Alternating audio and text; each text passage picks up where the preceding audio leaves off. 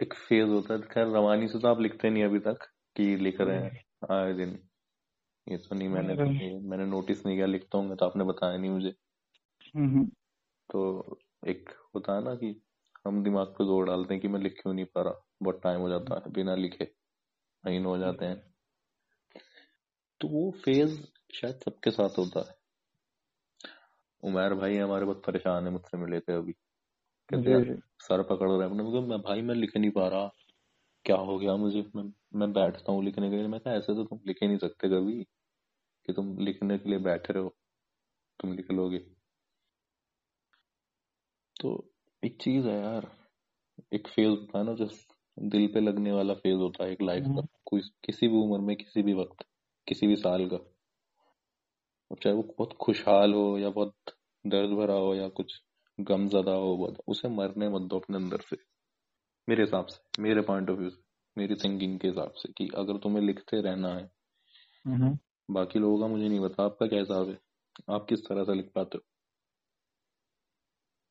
बताओ पूछ रहा हूँ मैं आपसे मेरा मेरा लिखने का जो तस्करा है ये है कि मैं प्रेजेंट में जो चीज़ मुझे चुपती है जो मुझे ये होता है कि मुझे कहते हैं कि मैंने मतलब मैं एक्सप्लेन कैसे करूँ कि जैसे होता है ना कि मुझे आज लगा तो मैं किसी पे, मेरी एक आदत है, मैं कभी गुस्सा नहीं करता हूँ किसी पे, या फिर किसी को मैं ज़ाहिर नहीं करता हूँ कि मैं तुमसे नाराज़ हूँ, या तुमसे वो, मुझे खफा, मुझे इस बात से कंप्लेन है तुमसे।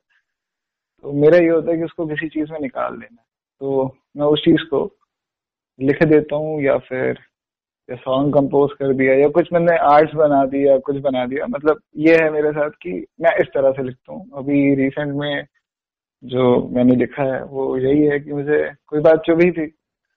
तो मुझे वो, मैं उस पर्सन से डायरेक्टली बात नहीं करना चाह रहा था। मुझे कहना भी नहीं था कि मैं तुम्हें, मैं तुमसे कंप्लेन करूँ, पर लेकिन मैं तुम्हें बताऊँगा कि मुझे ये बात लगी। तो मैंने वो लिख दिया। यार, ये सबसे बड़ा हथियार है हमारे पास, जो लिख सकते हैं कि कुछ भी गुस्सा, खुशी है, कागज़ पे उतार दो। कलम लो, कागज़ लो। बैठ जाओ। जो जो मेरी पहली नज्म थी वो उसके पीछे ये स्टोरी है कि मैं लिखने बैठा था उसे। लिखने बैठा गया था मुझे एहसास हुआ था कि हाँ मुझे मोहब्बत का एहसास हुआ था इस गाने। कि मुझे अच्छा लग रहा है मैं बहुत खुश हूँ। मुझे मैं कनेक्टिव फील कर रहा हूँ मुझे रिलैक्स फील हो रहा है। तो मैं अब उस वक्त इसका तस्करा नहीं कर सकते थे कि हाँ मुझे मोहब्बत है। कि हाँ क्या पता ये चीज़ टूट जाए। ज़ाहिर करने से। तो अब ये हुआ कि कैसे मैंने बहुत सोचा कि कैसे लिखा जाए कैसे लिखा जाए क्या करा जाए कैसे बताया जाए तो हुआ कि मैंने कि लिख देते हैं फिर कुछ।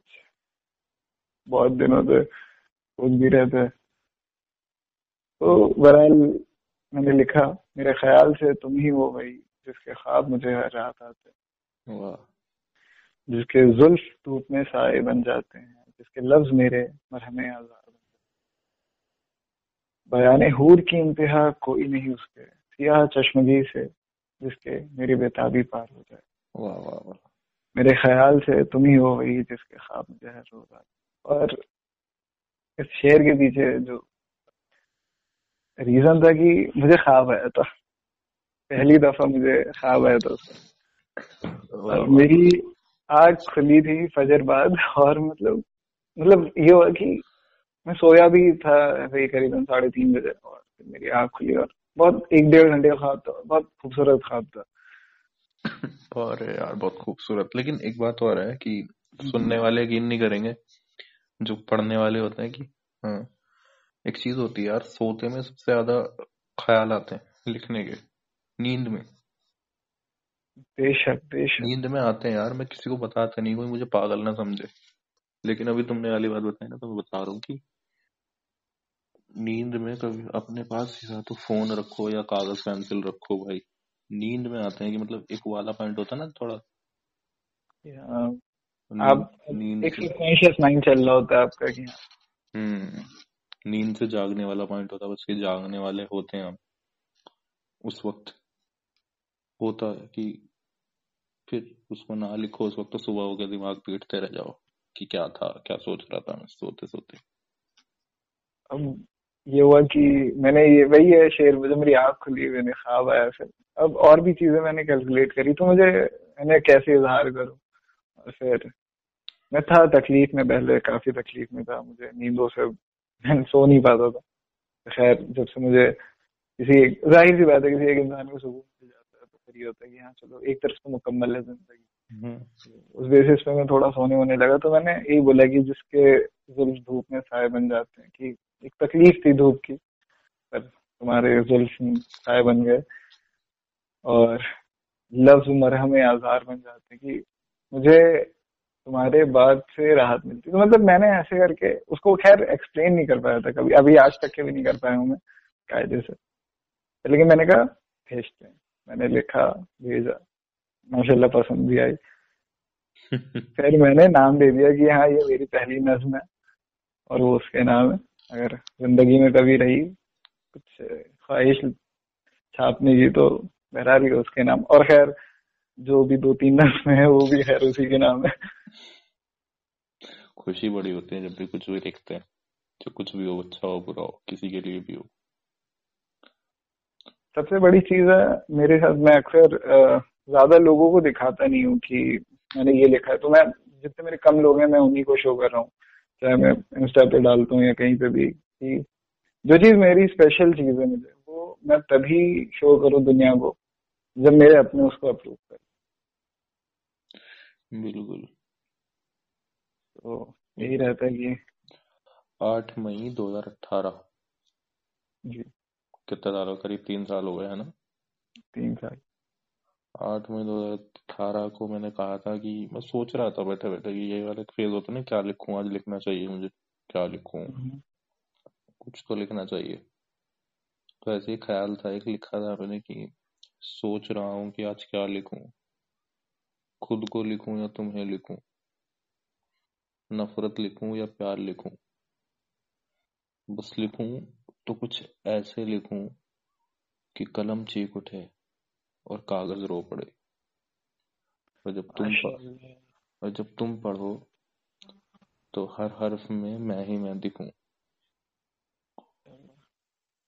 तो बहुत सी चीज़ होती हैं जो भी दिमाग में चलता है।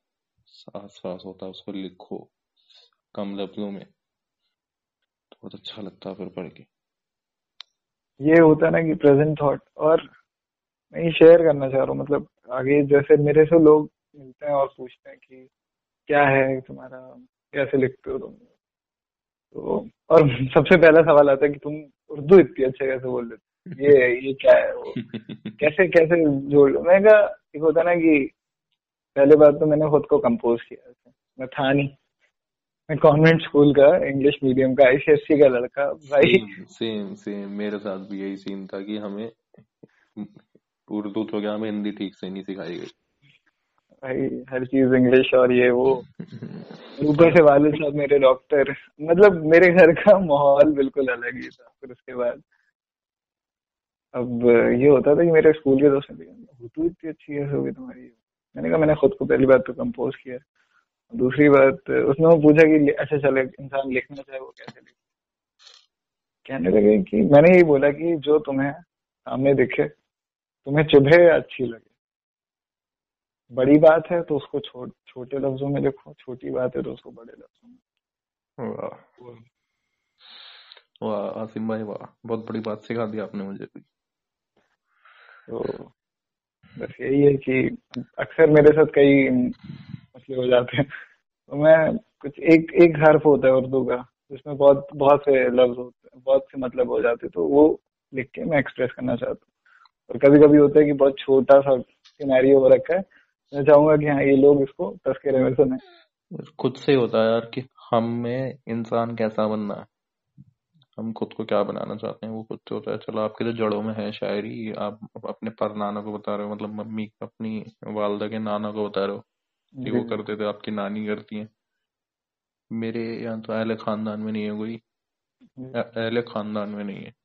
लेकिन मैं करता हूँ? मैं लिखता हूँ। उर्दू सीख रहा हूँ मैं शायरी सीख रहा हूँ। तो वो खुद से होता है यार। और हर वही है इंडिविजुअलिटी है इसमें कि कोई इंसान कैसे सबसे बड़ी चीज़ ये होती है जब मेरा भी किसी को पता चलता है कि आईसीएससी स्कूल से पढ़ो आप आप शायरी कर दो। कॉन्वेंट स्कूल से पढ़ने के बाद। तो क्या क्या हो गया? तो मुझे कोई कॉन्वेंट स्कूल से निकल के कोई हर कोई वही थोड़ी बनता है। वो वाले शायर। मतलब है। अब मतलब मेरे मेरे साथ तो अलग थी वालिद साहब आपके डॉक्टर जी। जी। आपसे हाँ अच्छा वो बात बताओ। अब मैं अब मैं लोगों से कहा करूँगा मैं कहा जब ऑटो रिक्शा वाले का बेटा आईएएस बन सकता है। ये अरे ये ये नेक्स्ट टाइम मैं यही करूँ हाँ, मैं तो यही कहा करूँगा अब कि ऑटो वाले ऑटो रिक्शा वाले का जब बेटा आईएएस बनता है उसको तुम पोस्ट शेयर करते हो कि देखो वाह ये क्या हुआ और हमसे तुम सवालात कर रहे हो। सवाल करो भाई। गलत बात है। आज मैं गिटार नहीं गिटार नहीं बजाया आपने। गिटार मैं आपके लिए बता देता हूँ बिल्कुल बेशक बहरहाल मैं अभी सीख रहा हूँ गिटार। तो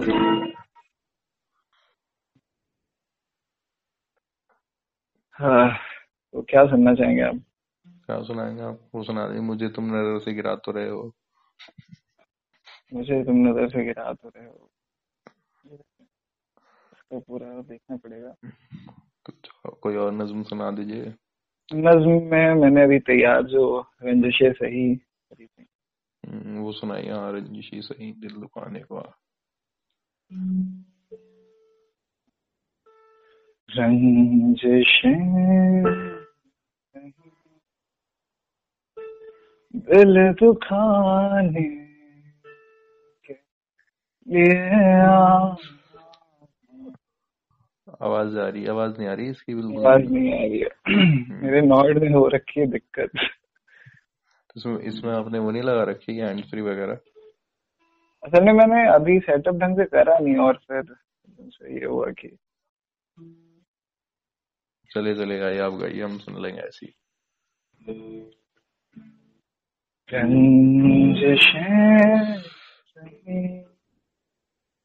दिल दुखाने के लिए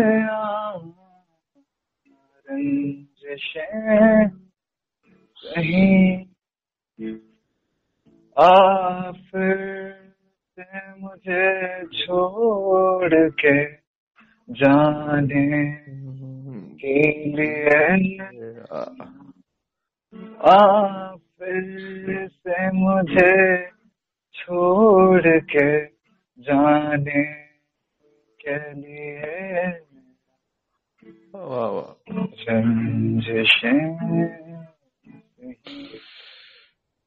अहमद फराज साहब बहुत प्यारा लिखते हैं। बहुत खूब। और मुझे ये आपने द सुटेबल बॉय तो देखी होगी। हाँ देखिए थोड़ी बहुत देखी पूरी नहीं देखी। माशमल में बता रहा हूँ कि उसमें जो ये महफिल बर्खास्त हुई परिंदे खामोश हो गए वो मतलब एक अलग ही वाइब ले जाती है। तो कुछ दो लाइनें उसकी भी। महफिल बरखास्त हुई पतंगे रुखसत शमों से हो रहे है। कुछ का वक्त आसमां कुछ का वक्त आसमां पर। तारे सभी नाम को रहे। महफिल बरखा हुई। माशाल्लाह माशाल्लाह। फिर अभी हाँ, सीख रहा हूँ मैं बहुत। हम भी फिर करें आज की महफिल बर्खास्त। बिल्कुल बेशक महफिल बर्खास्त होनी चाहिए। काफ़ी टाइम हो गया कभी मेरे को गाली सुनने को मिले कभी इतनी रात को जाकर रहो बहरहाल सेम ये भी मेरे यहाँ भी हो सकता है। हम्म, और आप मैं आपको गाने रिकॉर्ड करके भेज दिया करूँगा। वो तो आप मुझे भेजते ही सबसे पहले मुझे ही भेजते हैं मेरे ख्याल में आप। मैं बाकी मैं शुरू आपसे लेता हूँ। अगर अगर उन्हें ना भेजते हो मुझसे पहले। मैं उन्हें इसलिए नहीं भेजता हूँ पहले क्योंकि मुझे रिस्पॉन्स नहीं मिलता। बहुत जुल्म हो रहा है बहुत जुल्म हो रहा है आपके साथ। मैं बता तो रहा हूँ बहुत जुल्म हो रहा है। मेरे कुछ दिनों में आगे नज्मों में और शेरों में देख लीजिएगा। चलिए फिर इजाज़त दीजिए हमें। जी बिल्कुल बेशक। फिर दोबारा बात होगी आपसे। बिल्कुल इंशाल्लाह बहुत अच्छा लगा आज। बिल्कुल। ऐसे दोबारा होता रहे इंशाल्लाह कारवा बनता रहे। बिल्कुल चलिए।